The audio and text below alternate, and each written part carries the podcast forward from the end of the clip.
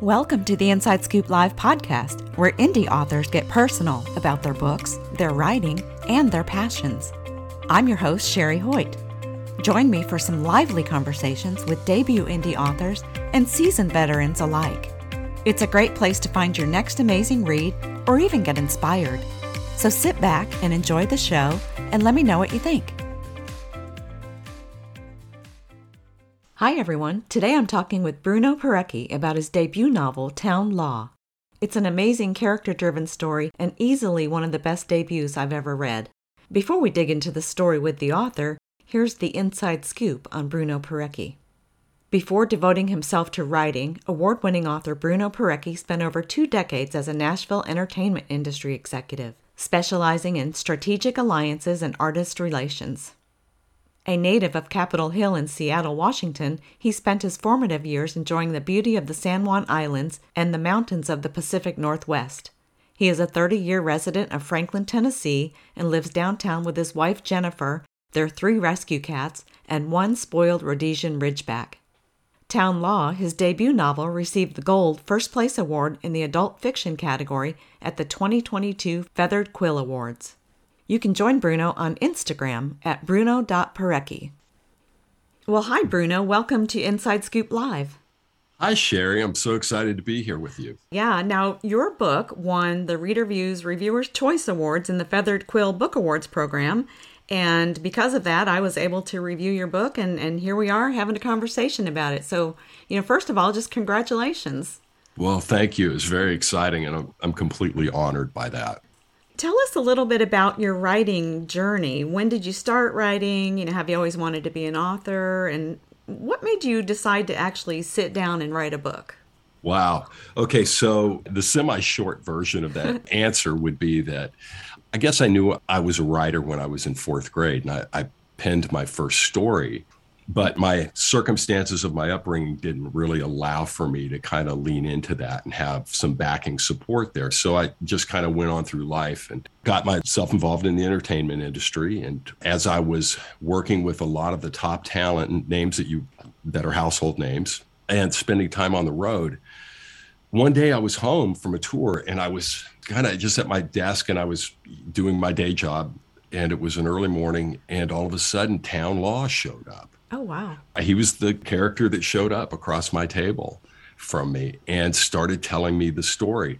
And that's the God's truth right there. It was a, a very interesting experience. And, it, and I wrote, I don't know, 3,000 words that day that he had kind of downloaded into me. Oh, my goodness. And that was really the start of Town Law and my writing in adulthood. And that was I gotta say, I, I, was looking at some some notes from way back, those those first kind of jots and tittles, mm-hmm. and that was uh, about 2010 when oh, wow. I started, and yeah, so I went on with my day job and got distracted, of course. Uh, in the entertainment industry, very dynamic, and would pick it up out on tour uh, during a down day or something and write in some of these big stadiums and things of that nature. And then finally, the characters just wouldn't leave me alone. And I had to lean into it full time. And so that was about six years ago, where my wife Jennifer and I downsized in, into a, a, smaller house that we have in downtown Franklin. And I just leaned into it full time. Mm. And that was it. And it took maybe another three years of writing to write Town. And so that's kind of that story. And all of a sudden, I was a writer. Yeah. Yeah. so. so tell us a little bit about the story itself. What is Town Law about? You know, uh, Town is Town's obviously the central character in this coming of age story that's just cloaked in this beautiful tapestry of hope and family, chosen and otherwise, mm-hmm. and native lore and love. Ultimately, it's just kind of this beautiful tale that encompasses all the good things of life. And there's some bad in there as well. But for the most part, if somebody's looking for dystopia, it's definitely not town law. Right. You know, so that's kind of the way that I would describe it. It's and, and wrapped in an adventure of a little bit of creepiness, a little bit of romance, and uh, and a little bit of this kind of mystery of life and ancient wisdom. Yeah. I loved it. I absolutely wow. loved it. Well, thank uh, you. Yeah. So, what was your inspiration behind the storyline? You know, I grew up in the mountains of the Pacific Northwest and spent a lot of time there. Also, I'm a kind of a San Juan Island baby too. I went there quite often growing up, and oh. which is so my my muse is really the the Pacific Northwest. Mm. And even though I've been in Franklin for 30 years and in the South for about 35 now, it's still always it holds that nostalgia for me yeah. back in the Pacific Northwest. So that was really it. I knew that once town started coming through to me, I, you know, the Pacific Northwest was where he was, and that didn't surprise me at all. Mm-hmm. The uh, native aspect of things wasn't surprising either, as I was kind of versed in native lore growing up. We have a lot of that in the Pacific Northwest through our museums and even some school programs. So I was always fascinated by our Native American brothers and and the lifestyle that was lived and the legends and lore yeah. that come out of those cultures. You touched on the Native American uh, mm-hmm. aspect of your novel, and and Town Law includes a couple of different groups that are, I guess I'll just say, underrepresented in mainstream media. Sure. Um, what level of importance did you place on the inclusion of these groups in your story? Well, they were uh, they were natural to be mm. there, um, and they showed up as well. So when we have Myra Three Moons come on the scene, and Shelock as well, which are his tribal elders. Mm-hmm. Um, White Feather, who shows up eventually in the tale, it's they were natural to be there, mm. and in that culture, we do see that you know it's oration right i mean everything was oratory being handed down right. through tribes and so I, I felt that that was an important parcel to keep in there and allow that to come forward in the tale and so i think that that's represented very well. Also the native american cultural center and that that being a partnership from people with means and resources that wanted to lean in. Yeah. And even though town is part native american you know, we see his fondness and love for the culture and his devotion to the culture and the, the, the ancient ways. Yeah, absolutely. Now, you talked a little bit about characters, and I think I said in my review that your characters just well did me in just about i mean i loved your characters you know i really i liked the group of friends i loved how mm-hmm. they hung out and became you know if they weren't family then they were the family of choice Right. And uh, I just I love the camaraderie and the dialogue and the interaction between your characters. I thought you did a fantastic job with your characters. Um, Thank you. So, how fun was it to create these characters? It was a ride, you know, and I think that that is one of the most enjoyable facets of writing is getting to know your characters mm-hmm. because the, the, it is the relationship with them and the tale that they bring to you to be the hands and feet or the fingers on the keyboard to bring that to light and share their stories. So it's uh, in in one way I'm a I, I think I'm kind of a biographer of these these characters. Uh, at the same time, it is really wonderful to watch them come together and the gelling of the entire story. And it was interesting on how I wrote because I wrote whoever showed up on the other side of my writing table wow. that morning and whoever jumped up and down the highest. Sometimes there were many there. and so it was like, all right, so who's going to jump today and get my attention? And so I wrote in these large loops, never really writing a full fledged story, much less a novel before. I had no idea how to do it. Yeah. And I wasn't a chronological writer. I found that out very soon just by the way the characters showed up and started telling me different pieces of the story. So when it started knitting together and the research that I did, especially around the Native American tribal treaties and things like that, it was just marveling to me how everything synced up. Mm-hmm. I, I just don't have an explanation for that at all. I mean, it was really a beautiful experience, and so it's it the, the basic part of the characters in their structure and how they interrelate with each other is just fascinating to me. Yeah. And I know that, as you said, just were alluding to a little bit ago, the gathering is really kind of one of my favorite things. And I, I think we need gatherings today. Yeah. With people that can sit and talk and, and say anything they want to say and just get it out on the table and everybody listen to each other respectfully and have some dinner and, and enjoy it enjoy the the fellowship and maybe try to gain understanding with each other. So i think that there's some of that in town law. So are your all of your characters totally made up or do you base any of them on people you know? Well my wife Jennifer, who who happens to be a psychotherapist and has been for 20 years in private practice here, would say, "Hey, you're in every one of those characters," and uh, and she's probably right to a degree.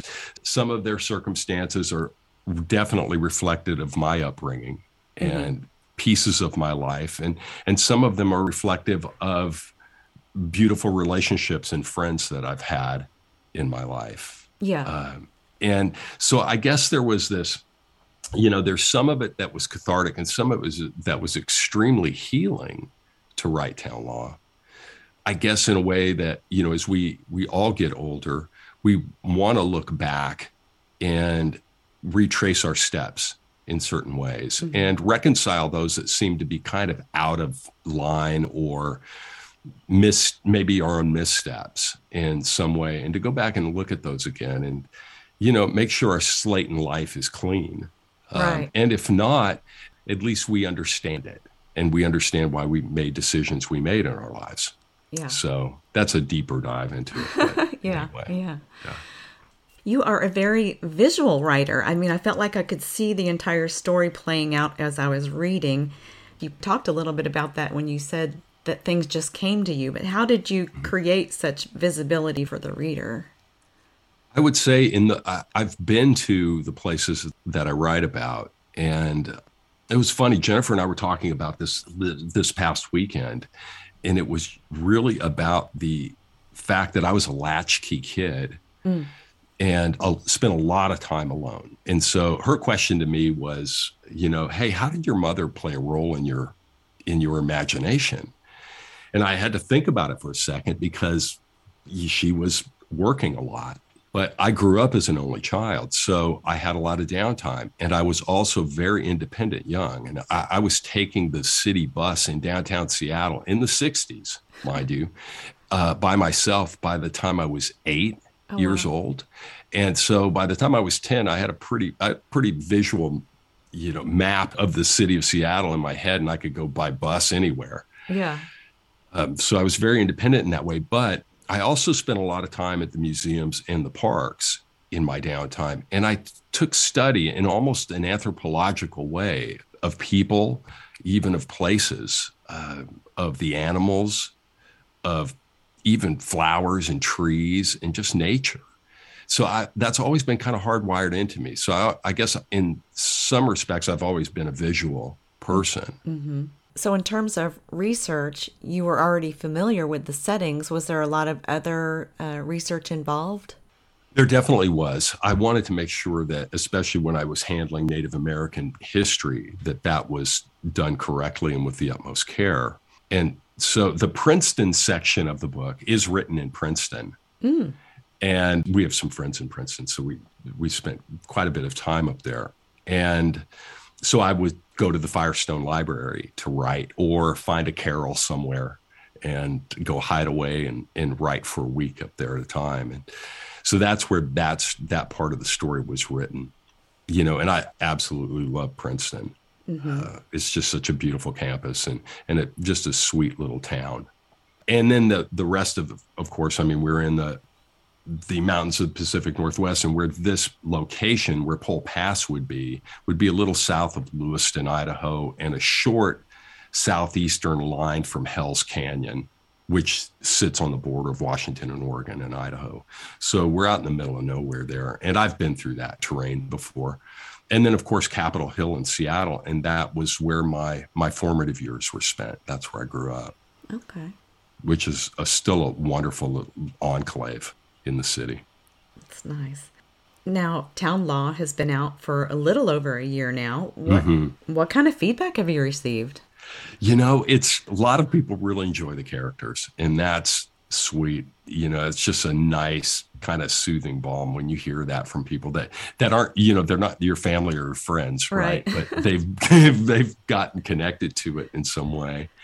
And I was speaking at a book club, an old Nashville book club here, maybe just two weeks ago and meaning an older Nashville book club that had been has been in existence for like 25 years. Oh wow. But the youngest person in the book club was maybe 63. So oh, wow. and, the, and the oldest was 85. Huh. So this dear lady said to me as we are having our kind of roundtable and discussion, and she peels open a page and she says, Thank you so much for writing this to me. And she read it to me. And it's where Daniel, Town's father, is responding to him when he asks about his deceased mother and and if it still hurts to see her picture. Mm. And it's a really tender moment. And this woman had lost her husband. And in some way this this helped her. Those the words in the book really helped her as he talks about we have to move on down this river of life and see ebb and flow. And this the, the way that i'm it's actually it's written a lot more eloquently than i'm conveying it at the moment. But it was just a something that really struck me because it was somebody that was hurting and in need and this somehow helped her. It it was a little respite from the pain of losing your spouse. Mm-hmm. In an advanced age and so uh, anyway that was something that that was a feedback piece that just came to me. And it was something that I was like, wow, this is humbling in that way. I love that. That gives me goosebumps. yeah. You don't, I'm, you know that your writing affects people. I mean, people love the story, they connect with the characters mm-hmm. and all. Um, but to hear about a connection on that level, that's really, yeah. that's really nice. Yeah. It was really special. Yeah. For sure. So, what do you like to read, and which authors have inspired your own writing? Wow, let's see. Okay, so I really like character driven stories. Mm-hmm. Um, and um, Carlos Ruiz Zafon, one of my favorites. Um, I'm not sure if you're familiar with him, but he did this the, a series. Uh, the, I think the series might may be called the Cemetery of Forgotten Books. But the first book in that series is uh, The Shadow of the Wind, Oh. And he he was a Spanish writer. He died far too young. He died two years ago at 55. Oh wow! And it, it, a magnificent storyteller so shadow of the wind I, I, highly recommend. I read that every october since it was translated and that was 2007 really? It's translated yeah it's on penguin. And now i have penguin to check it out. Yeah. oh it's it's it's a fabulous story. Yeah. and and then he went on to write a prequel or two prequels and then an, a, a sequel to end it. But anyway that's still my one of my all-time favorite reads. And it's a great october book it's got because it, it, has a little bit of creepy edge to it, and it's think um, 1945 uh, Barcelona. Okay. And uh, yeah, and his descriptive writing is fabulous. Another one of my favorites is, is Pat Conroy uh, oh, because yes. of the, yeah his character development is is just so spot on. Those are two that come immediately to mind for me, and uh, what I like to read, and and I do like to read just you know, I, I like to read historical fiction as well. Mm-hmm. Um, but it's just, I, I marvel at, at the stories that come up through writers, you know, and, and what they're thinking and what they're putting down on the page yeah. as well. So I do find it difficult to read while I'm writing. Oh, really? Yeah. It's interesting, I, you know, because I guess you just don't want the bleed over. Right so I do find that that's something that I've learned over the past couple years. It's like, oh wow, this is kind of hard for me to do in the middle of something. At least it was during town law, and I'm I'm involved in another right at the moment, so I haven't picked up another book to read it. Right, right. I haven't heard that very often, but I have heard it before of mm. how one writer mentioned that she didn't like to read when she was writing because mm-hmm. she didn't want that story to subconsciously make it into her story somehow and you know i mean all the ramifications of that, you know. yeah. Yeah, sure. Yeah. No, that's kind of how I feel about it. I mean, yeah. it's just now I should try again, especially now that I'm into this other right. And it's a way different process than town law. I mean, town law I was completely blind. Yeah. I didn't know what I was doing. I, I didn't know what it took to publish a book. I knew nothing about having a slew of editors. I knew nothing. I, I knew nothing about that. So those were things I learned along the way. And that was terrifying. yeah. Yeah. Because you're like, wait a minute, what happens now? What's next? And so, anyway. What was the hardest part about it? How did you feel about giving your writing to someone for the first time? Well, I wasn't really af- afraid of it. Mm. Um, I guess because the person I gave it to turned out to be my developmental editor. Okay. And so he was fantastic. And as a matter of fact, my entire editorial was great. So I had a developmental editor named Scott Norton, and he's written a book on developmental editing. Oh wow! So he's he's pretty well known, and he's a wonderful resource. So I met with him out in San Francisco. He happens to be related to me, and so really, uh, yes, through my through my wife, random thing, they're cousins and he's 60, 61, so he's my age. And he goes, Come out here, come out to San Francisco, spend a week with me, or, or spend a few days, and I'll take two days off work and we will go through your manuscript. Oh, nice. And so we did that. And God bless him because it was my manuscript was a mess. I mean, I didn't know even know how to format a manuscript. I didn't even bother looking it up. I just typed all this stuff and put it in, you know, space, space and a half. So he was such a dear to go through this with me. And he, I sat there and I took copious notes, and he goes, I think you can handle the editing of this part of your edit and then go get a copy editor.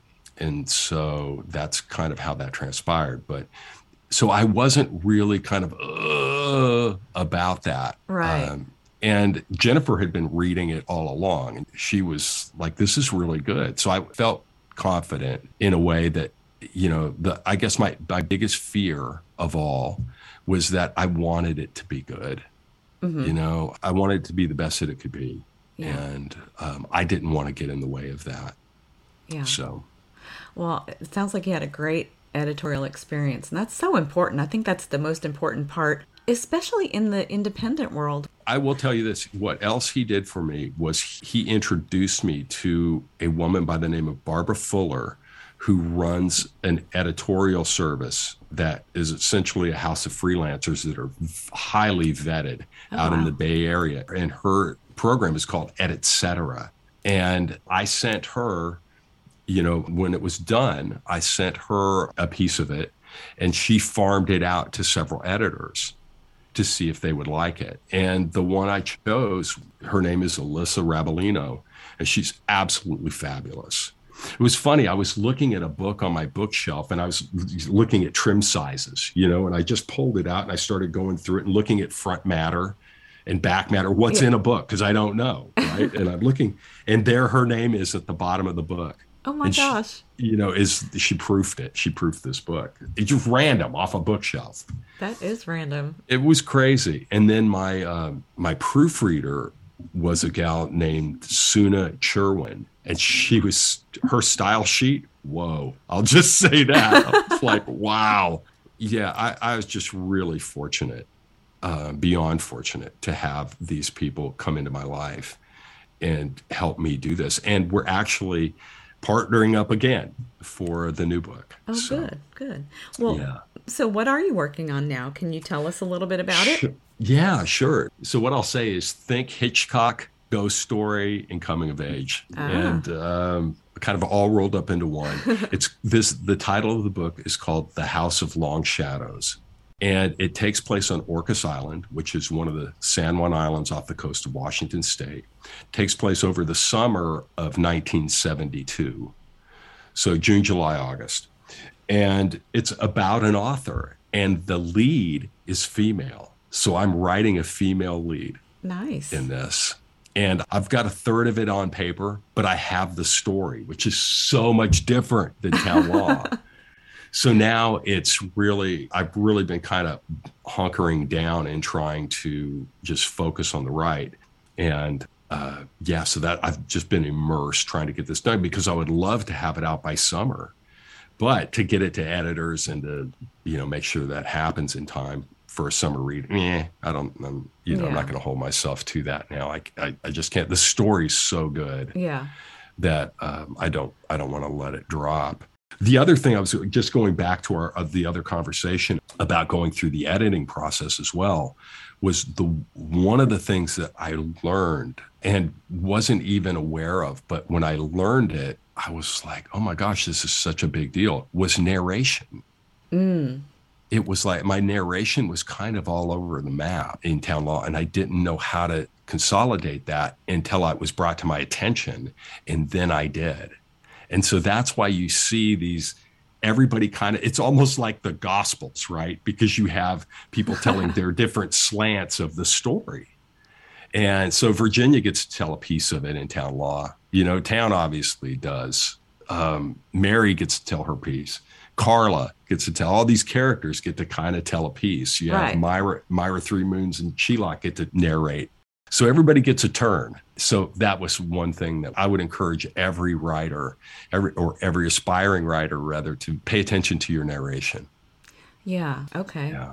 Good. Yeah, I was going to ask you what, you know, based on your debut experience, what advice you could give to aspiring authors. Yeah. Would you think that would be the most important piece? I would say that and the one piece of advice I was given by an author and this person said, if you're going to write, you got to write every day. Mm. Doesn't matter if it's a word, if it's a sentence, or if it's 3,000 words. You write every day. Otherwise, you will never finish your book. That's what he told me. And he was sure it was right. I mean, I did. I, I held myself to that and and did. And even in those times where I broke away from town law because of work, I mean, I set it down at one point for two years. Oh wow. And didn't pick it up and you know it was true right it didn't get written and then so i picked it up go. and then I, I picked it back up i started writing again and then i put it back down for a year so i mean my all in right time in town law is about five years four and a half to five i would say yeah it took to write that but it's a, it's a 465 page book yeah, it's a decent sized story for sure. Yeah. yeah. It didn't so, feel like it was long though. I I was surprised when it was over, you know. Well, like, that's great. I'm yeah. glad. One of the other comments that I've gotten has been about people really do like the native lore part because they like the the research that was put into it. And the ending where they're like, "Oh, how's he going to land this plane?" Because yeah. it's like it when you cinch it, it cinches pretty quickly. I mean, it's uh, it's pretty interesting. Did it feel like that to you? Did it feel like the runway was short, oh, but yeah. it worked? Oh yeah. Okay. Oh right. yeah. So now, are we done with these characters, or will they make an appearance in the future sometime? There'll be a there'll be a cameo in Long Shadows. Oh, yeah, okay. We'll see a we'll see a cameo, but it will just be it'll be pretty removed. Okay. The, but there's a little surprise there. Oh, nice. And uh, I'm excited. I'm excited for readers to meet these characters as well because they're they're special they're special. Yeah. So. Well, I'm excited uh, too. So don't forget yeah. about me. oh no! Uh-uh. No! No! No! No! Uh-uh. Well, Bruno, do you have anything else you wanted to add today? You know, I'm just so thankful for the opportunity and to have people read my book. I mean, it's it's such a wonderful feeling to experience that. And somebody who's worked on fulfilling other creative people's dreams the majority of my life uh, to be able to lean into my own and kind of fall into it headlong is kind of one of those times where I've it's the first time I've ever done anything for myself. Oh, wow. In a way. And so I, that's been a wonderful experience. And to have folks like yourself and others come alongside it and go, I get this. I get this. And be so affirming is, I can't express my gratitude for it. Mm. And the warm feeling that I get from that. It's just this big belly rub. nice, all warm and fuzzy, huh? Yeah. and it really, I mean, it's just a wonderful thing, and it just spurs me to write more and write better. Right, right. Well, good, good. I'm looking forward well, to it. Yeah. Well, thank you. Thanks so much, Sherry. Well, Bruno, thank you so much for joining me today. I really enjoyed talking with you and learning more about you and your work. Well, thank you. It's been entirely my pleasure, and uh, what a wonderful experience. Thank you for joining me today for my interview with Bruno Pirecki, author of Town Law. To learn more about Bruno, join him on Instagram at bruno.pirecki. And be sure to check out our other interviews at InsideScoopLive.com.